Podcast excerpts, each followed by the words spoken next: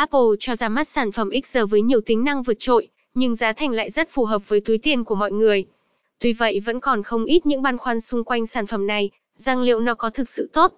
Bài viết này sẽ đưa ra những đánh giá iPhone XR chi tiết và cụ thể nhất. Hãy cùng theo dõi nhé. Giống như iPhone XS, iPhone XR có màn hình tràn cạnh với viền mỏng và không có nút Home, thay vào đó sử dụng NAC và hệ thống camera chuỗi cho phí ít. Thay vì sử dụng màn hình OLED, iPhone XR được trang bị màn hình LCD có viền dày hơn một chút so với XS, do những hạn chế của màn hình LCD. Một điểm khác mà iPhone XR còn hạn chế đó là đồ họa màn hình để lại nhiều rỗ.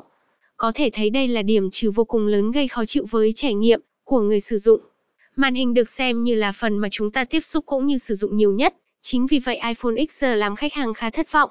Trên đây là bài đánh giá iPhone XR toàn diện và chi tiết nhất. Hy vọng bạn sẽ tìm được những thông tin hữu ích cho chính mình. Bạn có thể tham các sản phẩm khác, tại Digiphone để biết thêm nhiều thông tin thú vị khác.